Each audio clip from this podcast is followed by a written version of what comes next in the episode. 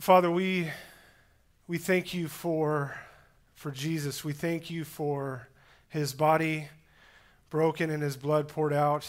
And Lord, we just pray that in this time, as we open up your word and as we hear from you, that your spirit would just open our hearts and our ears and our eyes, Lord. That you would become big in this moment, Lord, and just make your truth known. And Father, we just pray that you would do that work in all of our hearts. In Christ's name, amen. All right. So in 1787, there was a French painter. His name was Jacques Louis David, and he finished his painting, The Death of Socrates. And it really is, it's, it's an oil painting, it's a, an amazing work of art.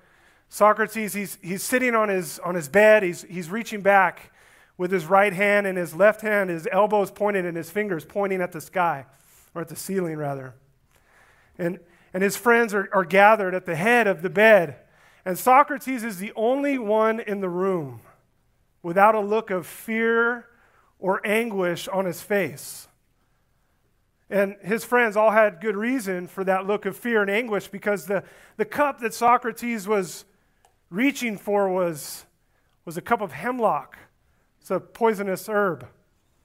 You see, Socrates had been sentenced to death for his teachings, and, and rather than argue for a lesser sentence or arguing against the sentence, he accepted his fate without any fear or anguish.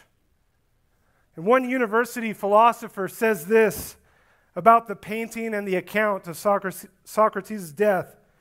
Quote, while his friends are weeping and dejected, Socrates sits upright, accepting the chalice without hesitation, showing no sign of distress, except perhaps a hint of irritation at the reaction of those around him. End quote. And Socrates is literally sitting on his deathbed with no fear. And in fact, he's, he's lighthearted and he's joking. And this is the exact opposite of what we see in our passage today. On the, the night of the betrayal and arrest of Christ, something happens in the Garden of Gethsemane that shocks the Son of God, and it causes him to flinch. Like Socrates, Christ will have a cup placed before him. But unlike Socrates, Jesus' reaction, it's not stoic or jovial. In the Garden of Gethsemane, Jesus enters the most extreme trial of his ministry, and he responds in the most remarkable way. And in Mark 14, 27 to 42, we get to see five actions of Jesus as he faces his greatest trial. In the Garden of Gethsemane, we see five actions of Jesus as he faces his greatest trial. So if you have your Bibles, why don't you turn to Mark 14, verse 27. Mark 14, 27. And my goal this morning is to cover verses 27 through 42. And as you turn, I'll give a little background of, of where we are in the, the gospel narrative. This is the night of Jesus' betrayal and arrest. Judas has already left. He's gone out to alert the religious leaders. Jesus and the other 11 disciples have just finished the Passover meal and they're ready to leave the upper room. In verse 26 of Mark 14, it tells us that they sang a hymn and then they departed for the Mount of Olives. They would have left the city through an eastern gate near the temple they would have walked about a half a mile down across the Kidron Valley and the Kidron Brook up to the slope of the Mount of Olives. And as they're going, Jesus begins to face the greatest and most difficult trial of his ministry. And it's here, on the way up the hill, that we see the first action of Jesus as he faces this greatest trial, which is this Jesus warns his disciples that they will desert and deny him. The first action of Jesus is that he warns his disciples that they will desert and deny him. Let's look at verse 27 together. And Jesus said to them, You will all fall away, because it is written, I will strike down the shepherd, and the sheep shall be scattered. Now, before they arrive at the, the garden, Jesus, with perfect knowledge, tells his disciples exactly what's going to happen. He tells them that they will all fall away. And this word fall away, it comes from the, the Greek word scandalizo, which is where we get our English word scandalize or scandal. That's right. But how can Jesus speak so confidently that these men will be scandalized? You see it in verse 27 because it is written. The warning of Jesus is grounded in Scripture, and specifically in Zechariah 13, verse 7. In Zechariah, God is speaking, and he says this Awake, O sword, against my shepherd, against the man, my associate, declares the Lord of hosts. Strike the shepherd, that the sheep may be scattered. You see what Jesus is doing? He's, he's showing his disciples and us that everything that's going to happen is under the sovereign control of God. God is the one who strikes with the sword, and Jesus interprets himself as the shepherd and his disciples as the sheep. Everything that will happen has already been predicted, and Jesus desires for his disciples to be ready. But this warning by Jesus isn't all negative. The, the Zechariah passage is, is actually a passage of promise. The, the scattering of the sheep will result in a remnant that is purified. In verse 9 of Zechariah 13, it says that the Lord will bring this remnant through the fire and refine them. And then the Lord says this in Zechariah 13, verse 9 They will call on my name, and I will answer them. And I will say, They are my people, and they will say, The Lord is my God. And this is exactly where Jesus goes with his next statement. Look at verse 28. Jesus says, But after I have been raised, I will go ahead of you to Galilee.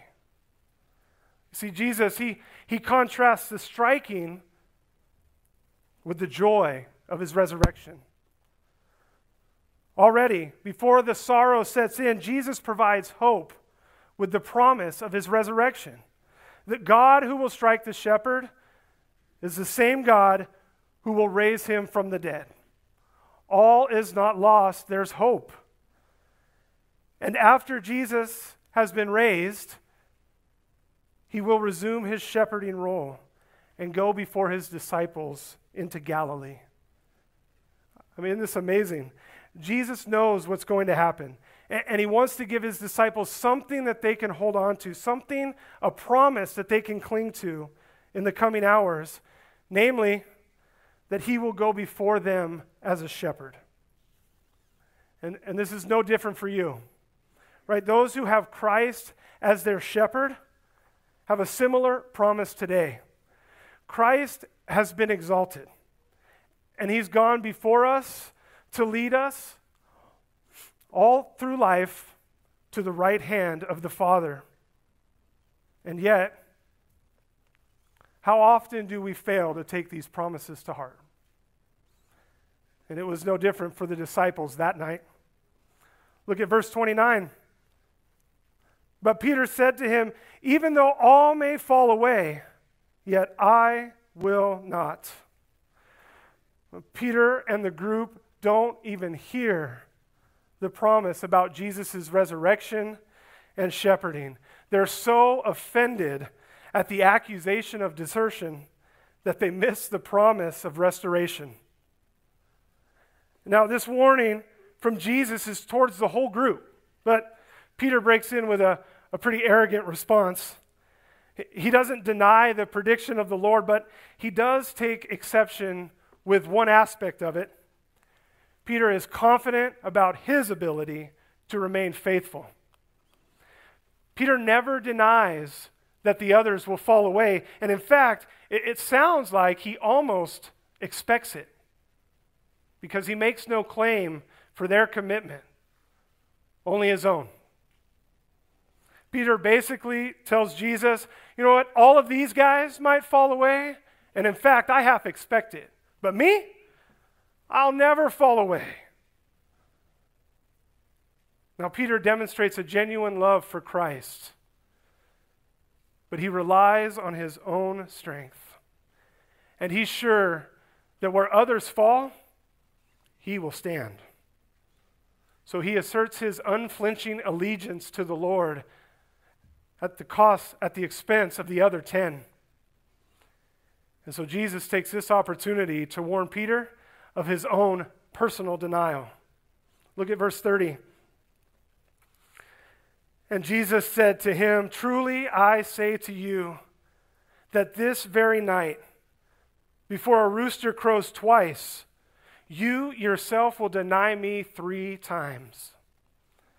Now, if we look at the other gospel accounts, we can conclude that this is actually the second time that Jesus has predicted Peter's denial. Luke 22 34 and John 13 38 give a prediction of Peter's denial, but it's while the men are still in the upper room. This second prediction in Mark is far more forceful than the others. Jesus literally tells Peter, Truly I say to you that you today, this night, before the rooster crows twice, you will deny me three times. When Jesus warned of the disciples' defection, it was directed at the whole group. But here, Jesus uses the singular you three times making it obvious that he's speaking directly to Peter and him alone. Peter, who had singled himself out as the, the one who would remain faithful, is now singled out by Jesus as the one who would fall the farthest. And not only would he desert his Lord, but he would deny him three times. And that's no momentary lapse or succumbing to pressure. This is a complete and utter disassociation. But if Peter couldn't handle the idea of deserting Jesus, how is he going to handle being told that in a few hours he will utterly deny him? Verse 31 tells us But Peter kept saying insistently, Even if I have to die with you, I will not deny you. And they were all saying the same thing also. Peter really raises the octave of his rejection here. He, he kept on saying over and over with great emphasis just how ridiculous and far fetched Jesus' prediction was. Peter tells Jesus, There's no way at all, ever, that I will deny you. And obviously, as the spokesman, Peter, he gets a bad rap for always putting his foot in his mouth. But Mark lets us know that all the other disciples were saying the same thing. And they didn't just agree with Peter, they kept on saying the same thing. And these men had noble aspirations, to be sure, but they overestimated their strength and they underestimated the prediction of Jesus. But with that, the discussion is over. Jesus never responds. The disciples stop their, their selfish defense, and these 12 men now enter the Garden of Gethsemane. It's amazing. I mean, Jesus, who's already shown perfect knowledge of every event that's coming, knows that he will soon be utterly abandoned by those closest to him. And yet, he still wants them to remain with him. He still cares for these men. And despite their coming failure, he longs to be with them. And this is really what paves the way for the second action of Jesus as he faces his greatest trial. And the second action of Jesus as he faces his greatest trial is that he pours out his heart to his disciples. As Jesus faces his greatest trial, he pours out his heart to his disciples. Mark tells us in verse 32 that they came to a place named Gethsemane. And Jesus and his disciples enter the garden likely close to or just after midnight. And it's here that Jesus tells eight of the men to remain. Look at the second part of verse 32. And Jesus said to his disciples, Sit here until I have prayed. And to the disciples, this would have been a normal occurrence. I mean, Jesus' life could be defined as a life of prayer. Right? He, he would rise before the sun to, to talk with his father. He prayed all night before choosing the 12. He was transfigured while he was praying. And here, in this moment of his greatest trial, it would be no different. So the eight men sit down near the gate of the garden, and, and then Jesus calls his inner circle. Look at verse 33. And Jesus took with him Peter and James and John and began to be very distressed and troubled. You know, up to this point, we've seen Jesus in complete control. Uh, if you look back through his life, there's never a moment when Jesus is taken by surprise.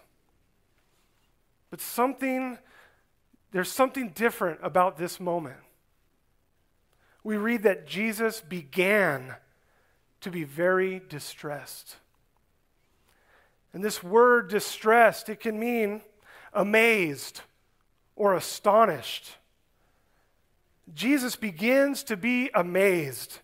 Something has shocked the eternal Son of God, and it staggers him. So much so that Mark tells us that Jesus was troubled. He was under extreme anxiety or distress. He was horrified. What was it that horrified the eternal Son of God? Was it the thought of death? Or the disappointment of betrayal? Or the realization that he will soon be alone and abandoned? Well, Mark doesn't tell us yet. But this horrific shock, whatever it was, overwhelms Jesus. Look at his words to Peter, James, and John in verse 34. And Jesus said to them, My soul is deeply grieved to the point of death. Remain here and keep watch with me. Or keep watch, excuse me. So we now have three different words to describe the anguish that has engulfed Jesus. He is distressed, he's troubled, and now here he's deeply grieved. The, the depth and severity of the grief is so extreme that he tells his disciples that his sorrow is killing him. And in his extreme grief, Jesus wants his disciples to keep watch. Verse 34 ends with Jesus telling his disciples, Remain here and keep watch. And Matthew's gospel adds, Keep watch with me. Jesus wants them to share in his sorrow. And these men who claimed allegiance to their master now have the opportunity to put their money where their mouth is. And guys, we should take comfort in what Jesus does here. When we're facing our own battles with sorrow, it is right and good for us to find companions and friends that we can pour our hearts out to. And I know that for me personally, I, I struggle with this. There's times where, you know, I, I, I might be embarrassed about my struggle, or I, I want to seem better than I am. But Jesus was the perfect and holy Son of God. And as he battled against sorrow, he isn't concerned whether his disciples will think of him as less of a Messiah. But I also struggle with battling alone because I don't want to be a burden to anyone. When you let someone in on your pain, they carry at least a part of it for you. And I don't want to put any undue pressure on anyone.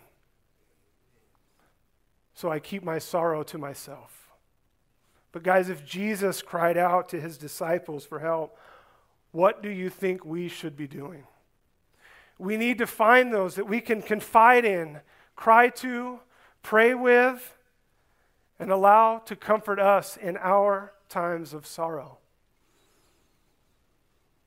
Well, with the men close by to provide some sort of companionship, sympathy, and solace, Jesus must go a short distance from these men and do the most natural thing for him in this moment, which leads to the third action of Jesus. The third action of Jesus as he faces his greatest trial is that he pleads with his heavenly Father. As Jesus faces his greatest trial, he pleads with his heavenly Father. You know, history is replete with stories of men and women who have, have faced, have stood face to face with death without an ounce of fear. Take Polycarp, the bishop of Smyrna. He was burned at the stake for refusing to recant. And he, prom- he famously responded to the threat of being burned by saying this quote, The fire you light lasts only for a moment. You do not know the fire of the coming judgment. But why do you delay? Come, do what you will. End quote. Why is it that Jesus doesn't face, face death this way? Why is it that Jesus seems to be recoiling at the thought of death, while those who have died after him have stood firm? Well, the logical answer is that Jesus faced something that Polycarp or any other follower did not face. Jesus faced something beyond physical torment and death. And it's here that Jesus begins to get a foretaste of what is coming. In verses 35 and 36 show us exactly what's coming. Let's look at those verses. And he went a little beyond them and fell to the ground and began to pray that if it were possible, the hour might pass him by. And he was saying, Abba, Father, all things are possible for you. Remove this cup from me. Yet not what I will, but what you will. And outside the cross, this is the apex of Christ's suffering. This trial far outweighs the temptations in the wilderness, Peter's attempt to redirect him from the cross, or any other event in his life.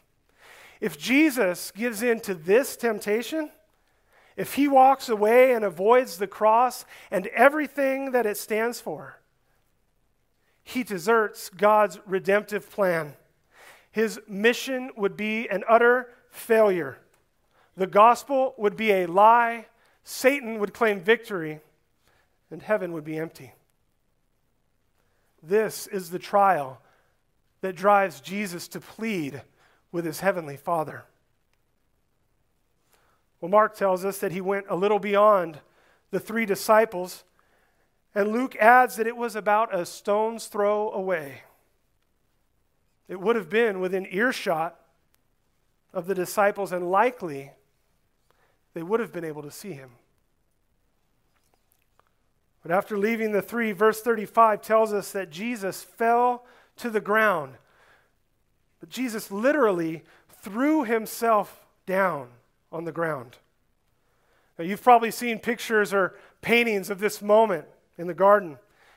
You know, Jesus is kneeling on a rock, his hands are gently folded, the halo of light around his head. It's a pretty serene scene.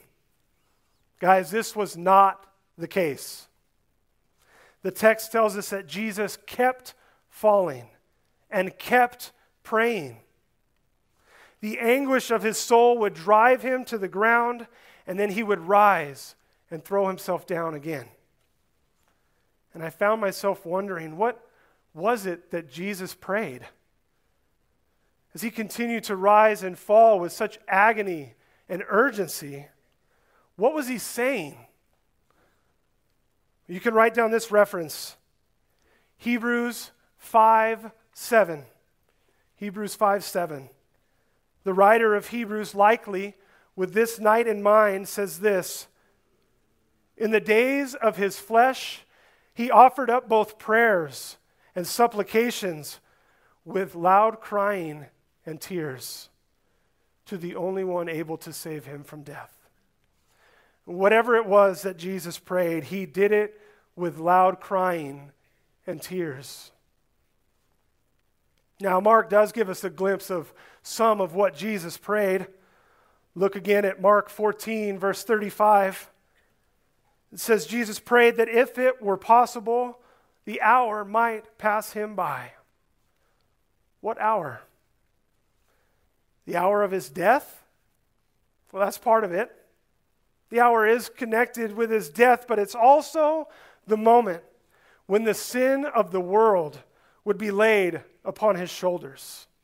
The moment when the sinless Son of God would be made sin for his sheep.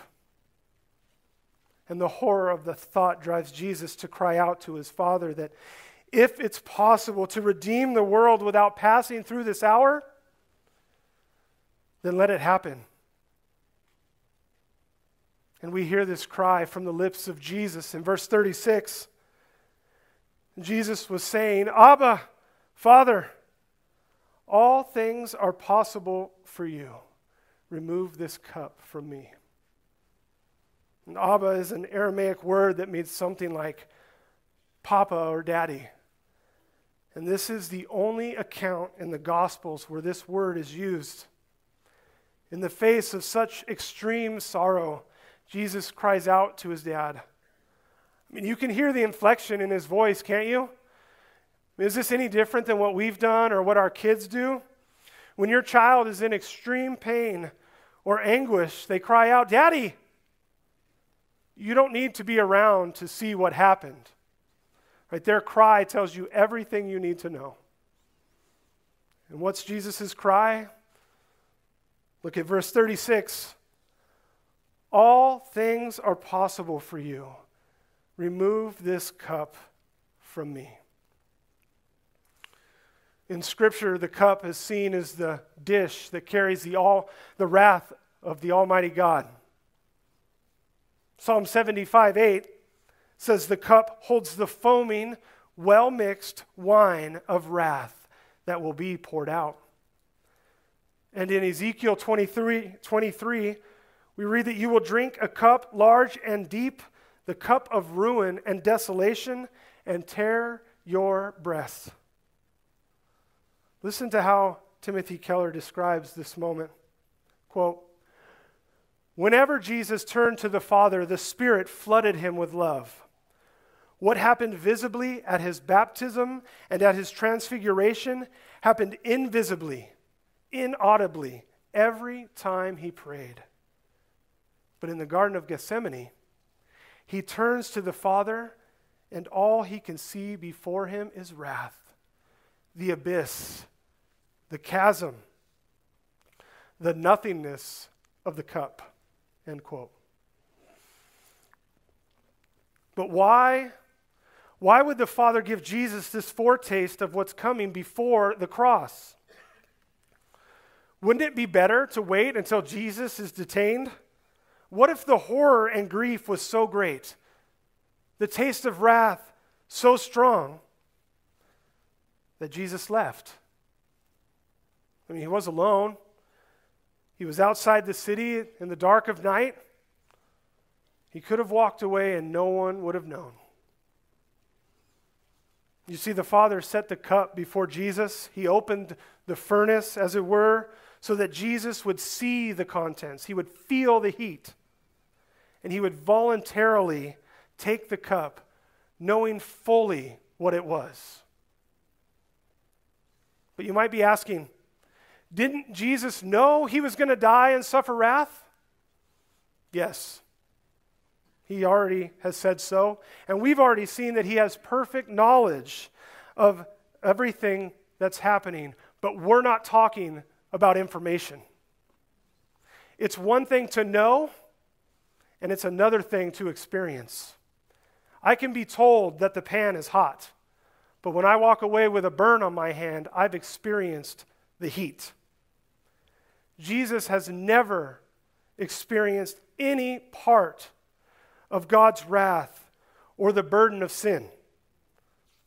For the first time in all eternity, the eternal Son of God would experience alienation from his Father and the overwhelming weight of sin as he is crushed as a guilt offering for sinners.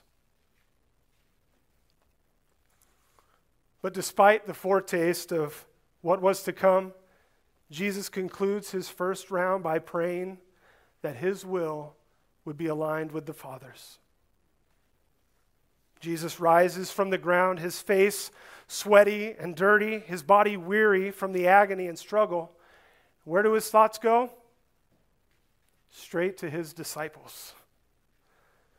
Despite what Jesus has begun to experience, he is concerned about the three men who are keeping watch which leads to the fourth action of Jesus as he continues to face his greatest trial.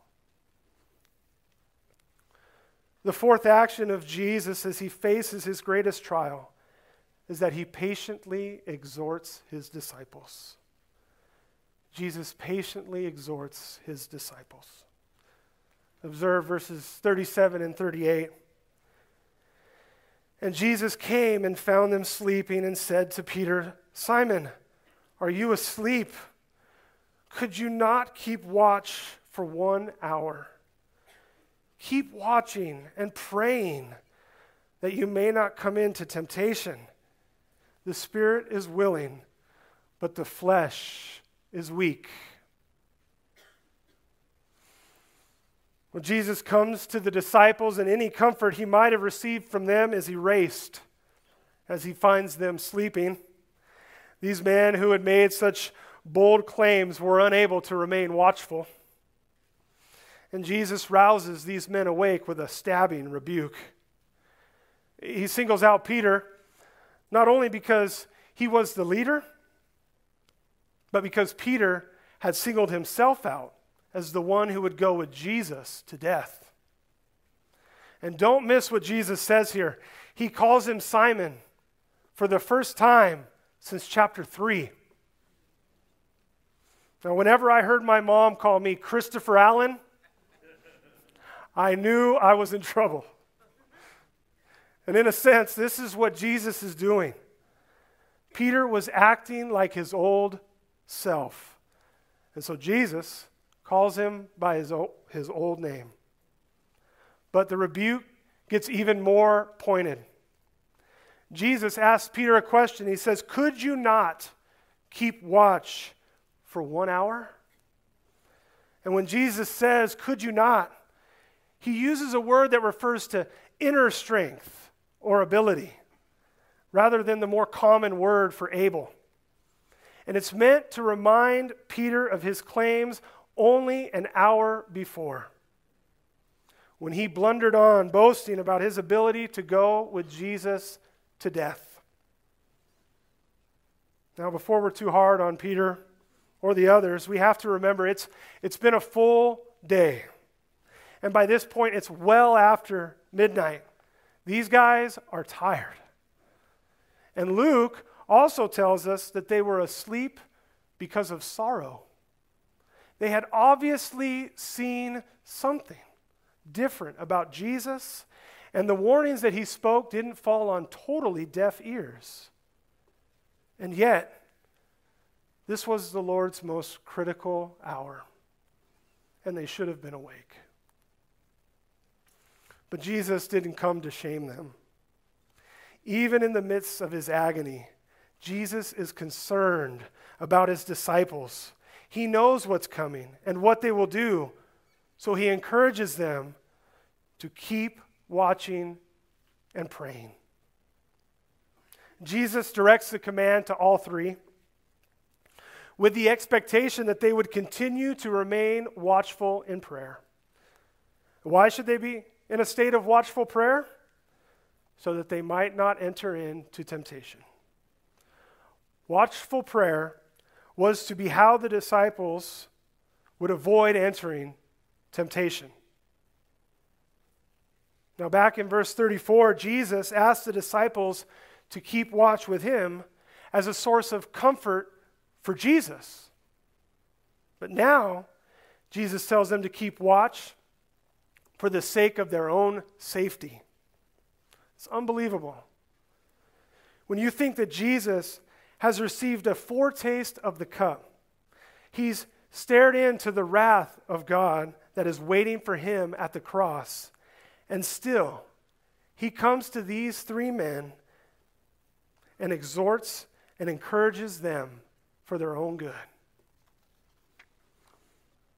And at the end of verse 38, Jesus tells them why it's so critical that they keep on watching and praying. Because the spirit is willing, but the flesh is weak.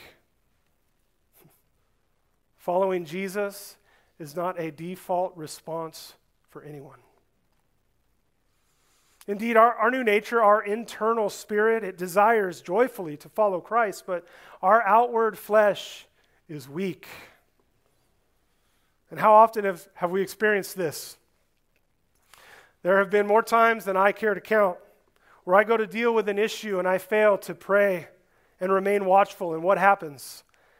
I certainly don't model the love and patience of Christ.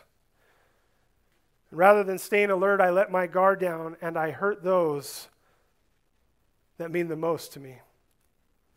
Guys, we don't stand a chance unless we keep on watching and praying. Well, having exhorted his disciples, Jesus turns again in agony toward his Father. Mark tells us in verse 39 that again, he went away and prayed, saying the same words. The cup is still held out before Jesus. The agony in this trial continues to grow, even as he continues to plead with his Father. And it may be at this point when Luke tells us that an angel was sent to strengthen him. Jesus' grief was so strong, he was so near the point of death, that an angel was dispatched to provide comfort and strength to Jesus. And Luke also tells us that at some point during this trial, Jesus' sweat becomes like drops of blood that were falling to the ground. Now, if just a whiff of the divine wrath and weight of sin was enough to drive Jesus to this point, what must the full cup being emptied have been like? But I want you to, to think about something. Was it wrong for Jesus to feel this way? Was it wrong for him to ask that the hour and the cup be taken away? Doesn't this show that he's at odds with the Father's will? Does he have his own agenda? No. Ultimately, Jesus wants nothing but the will of the Father to be done. And Jesus' actions and his emotions should be encouraging for us. All of us have and will face sorrow. At some point. And it's not wrong to have feelings of grief or distress. It's not necessarily a sign of sin and failure. The sinless Son of God, who perfectly obeyed the will of the Father, had these same feelings. And you see, often our suffering is a refining process. And the true battle is not to set aside those feelings or suppress them, but to run to our Abba and cast our sorrows on Him because He cares for us. We all long to be more like Jesus, yes? And yet, we reach a point when we are not able to receive what we desire. And God must mold us so that we are able to receive what He gives. And often, this happens through suffering. There are no wasted moments with God. He's always doing something good, even in our trials. But Jesus breaks from a, a second round of prayer, and again, his men are on his mind. Verse 40 tells us, And again he came and found them sleeping, for their eyes were very heavy, and they did not know what to answer him. Again, Jesus comes to check on the disciples, and again he finds them sleeping. And Mark tells us that it was because their eyes were very heavy, their eyes were weighed down. And I feel for these guys, it's after midnight. They had a good meal. They hiked over half a mile to get to the garden. And to top it off, they're sitting there on the cool ground. And yet, this is no excuse. And they know it. You can see it from their response. At the end of verse 40, Mark tells us this They did not know what to answer him. And I wonder did, did Jesus repeat his rebuke and exhortation from earlier? I mean, imagine what Jesus must have looked like when he came to them the second time. His sweat had turned to blood. He would have been covered in dirt from falling and rising. He'd have been staggering as he stood before the disciples. Would he have needed to say anything? Mark doesn't record it, but Jesus goes away a third time to pray. And verse 41 picks up when Jesus returns from this third round of prayer. Look at verse 41. And Jesus came the third time and said to them, Are you still sleeping and resting? After a third round of prayer, Jesus returns to his disciples who were still asleep. They've proven their inability to stand strong.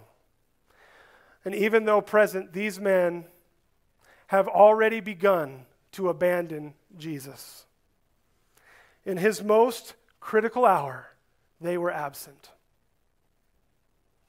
But Jesus rouses them awake and asks them an obvious rhetorical question Are you still sleeping and resting? The strength these men boasted had been vanquished by drowsiness and heavy eyes. And yet, there's something different about Jesus when he stands before them the third time. There's a different look in his eye. He faced his greatest trial, and now he emerges from the battle, body covered in bloody sweat and dirt, with a new resolve, which leads to the fifth and final action of Jesus as he faces his greatest trial. The fifth and final action of Jesus as he faces his greatest trial is that he submits to the will of his heavenly Father. As Jesus faces his greatest trial, he submits to the will of his heavenly Father as Jesus returns from three rounds of prayer, something amazing happens. Look at the end of verse 41 and through verse 42. It is enough. The hour has come. Behold, the Son of Man is being betrayed into the hands of sinners. Get up, let us be going. Behold, the one who betrays me is at hand. Now, if I were to ask you what the greatest statement of Christ was, what would you say? I suppose many of you might go to John 19:30, where from the cross Jesus says, "It is finished." And I agree. The consummation of the saving work of Christ is an amazing statement. But what Jesus says here at the end of verse 41, it may be the most wonderful words ever spoken. Let me explain. Jesus had stared into the cup.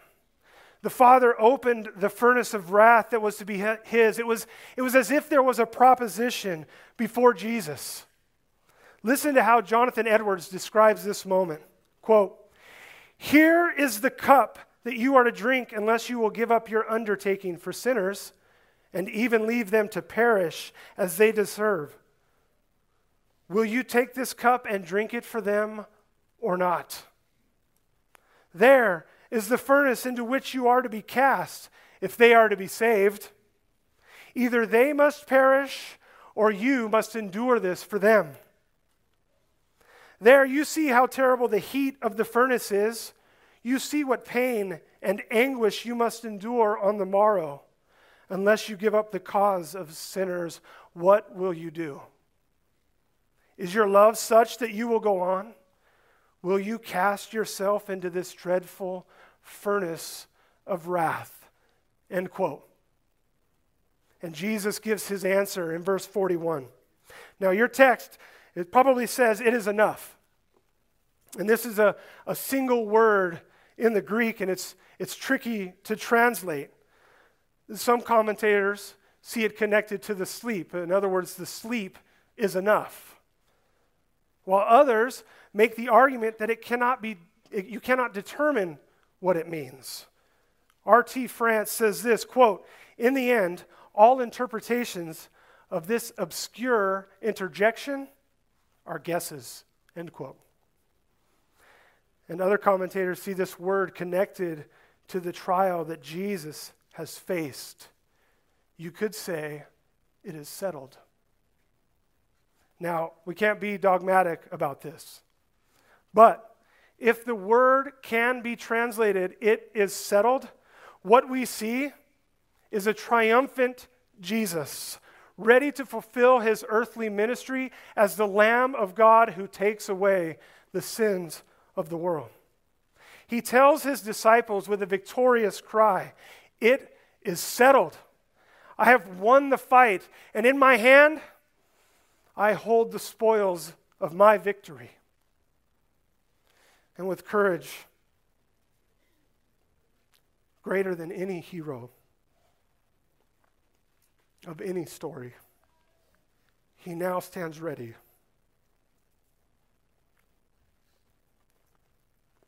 Despite the sorrow, Jesus has settled it in his mind and his heart, and he's ready to do the will of the Father and drink the cup on behalf of sinners like you and me. He doesn't run or hide. Instead, he wakes his disciples and urges them forward with the words, It is settled. That's an amazing statement. Well, the hour that had so long been delayed has finally arrived. Look at verse 42. Jesus says, Get up, let us be going. Behold, the one who betrays me is at hand. And at this point, it's entirely possible that Jesus can see the, the 600 or so men that were headed up the hill with lanterns and, and torches.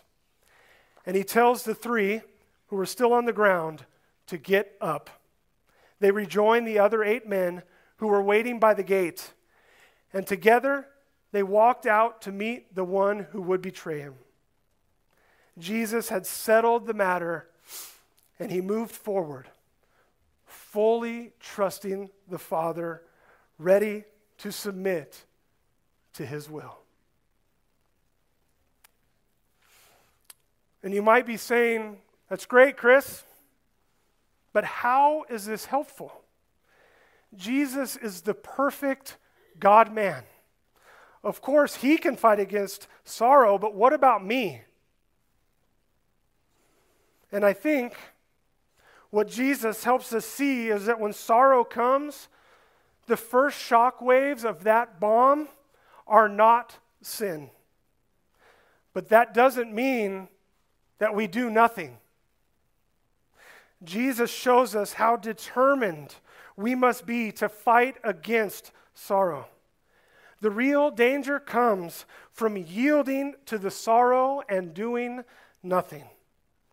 And Jesus shows us the primary weapon of our fight is trust.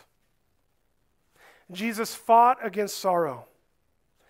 And he endured the cross because he had a joy that was set before him, and he trusted his Father, and now he's seated at his right hand. This is our example. It's not painless, it's not passive, and it's not easy. Sorrow can seem like a dark cave with no way out. It, it holds our thoughts captive and it threatens to kill us. And, guys, the solution is to preach to ourselves. When these thoughts come, and they will, we must finish the thought the right way. We must say, But I trust you, Lord. I know that your plans are good. And if we have to do this 20 times a day, then so be it. Even when the darkness overwhelms us and the light around us becomes darkness, we know that darkness and light are the same to God. And as we keep trusting our good Father, the caves of sorrow will one day, one day, become tunnels that lead to fields of joy. Well, Mark gives us an amazing glimpse into the soul of the man of sorrows. I mean, watching the events unfold in Gethsemane, we've seen five actions of Jesus as he faced his greatest trial. He warned his disciples that they would desert and deny him. He poured out his heart to his disciples. He pleaded with his heavenly Father and he patiently exhorted his disciples. And finally, he submits to the will of his heavenly Father. But what's the point of this? Why does it matter that Jesus faced this trial? And I think there's a couple things worth considering as we close. The first thing worth considering, and perhaps most, the most important thing, is that Jesus' sorrow and submission in the garden is what drove him to the cross and made it possible for you to be saved. Jesus wrestled against the terror of what was before him, and he voluntarily chose to take the cup because you can't. Christ rose from the ground. He was weary and bloodied, and he marched to the cross despite the heat of the furnace that had been opened before him, so that you don't have to endure the eternal heat of hell separated from God. On the cross, the cup has been emptied. And there is no longer any condemnation for those who are in Christ Jesus. What's not to love about a Savior like that? And if you haven't embraced Christ, why would you wait? Why would, why would you not run to the Savior who took the cup? Why would you rather hold the cup for yourself? Cast yourself on the mercy of Christ. Cry out to him to take the cup of God's wrath from you. Give it to the only one who can drink it. And the last thought well, there's probably more, but the last thought we have time for, anyway, worth considering from this passage is that we have a partner in our sorrow. You know, all of us, without exception, will face sorrow. And many of you are in the midst of sorrow right now. In November of 2010, my wife and I were handed a cup of sorrow. We were pregnant with our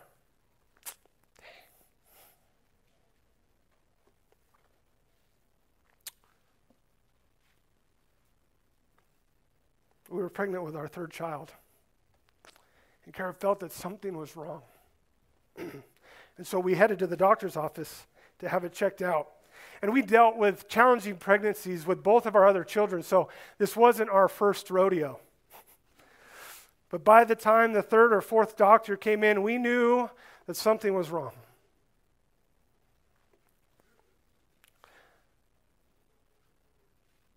They were unable to find a heartbeat, and at 21 weeks old, Levi Kidder was taken to be with his heavenly Father. And in the aftermath of this tragedy, we received love and care from so many of you. And the Lord certainly provided comfort through Cornerstone. And yet, it's always been difficult for us. There's, there's nothing quite like losing a child, it's unnatural. And it's been 12 years, but there's always a hole. A, a, a part of your deepest heart is gone. And what do you say to someone who suffers the loss of a child? especially a 27 year old couple in the first seven years of their marriage. But that day, Kara and I entered involuntarily into the ever expanding society of sufferers. But there was comfort, and it came from our sympathetic high priest who suffered so that he is able to provide comfort to those who suffer. And we saw that the cup that Christ drank contained the wrath of God, but there was more to that cup than just God's wrath. Listen to this passage from Isaiah 53. Verse 4 says this Surely our griefs he himself bore, and our sorrows he carried. When Christ voluntarily took the cup, he took more than God's wrath. He took a cup that was filled with every grief and every sorrow that you will ever face. He drank a cup that was filled with every miscarriage, every cancer diagnosis, every disease, every sorrow, and every grief that every one of his sheep will ever face. There's something about sorrow and suffering that requires you to experience it to get it. And Jesus truly gets it. I love the way Charles Gabriel's hymn, I Stand Amazed, captures the thought of this He says this For me it was in the garden he prayed, not my will, but thine. He had no tears for his own griefs, but sweat drops of blood for mine. In pity, angels beheld him and came from the world of light to strengthen him in the sorrows he bore for my soul that night. He took my sins and my sorrows he made them his very own. He bore the burden to Calvary and suffered and died alone. How marvelous, how wonderful is my Savior's love for me. Let's pray.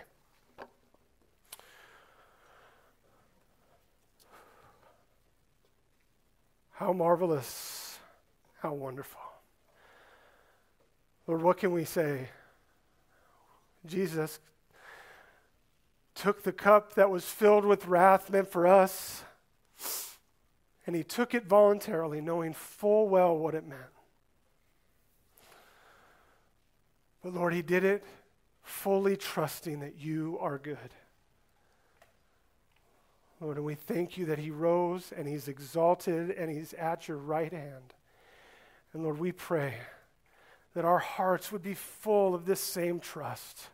I pray for those here that are going through times of sorrow and suffering right now,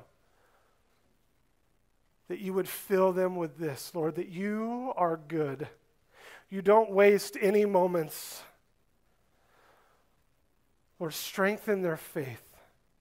Give us all the trust to believe that you know what you're doing. And in the end, we will be with Jesus exalted forever. Thank you, Father. In Jesus' name, amen.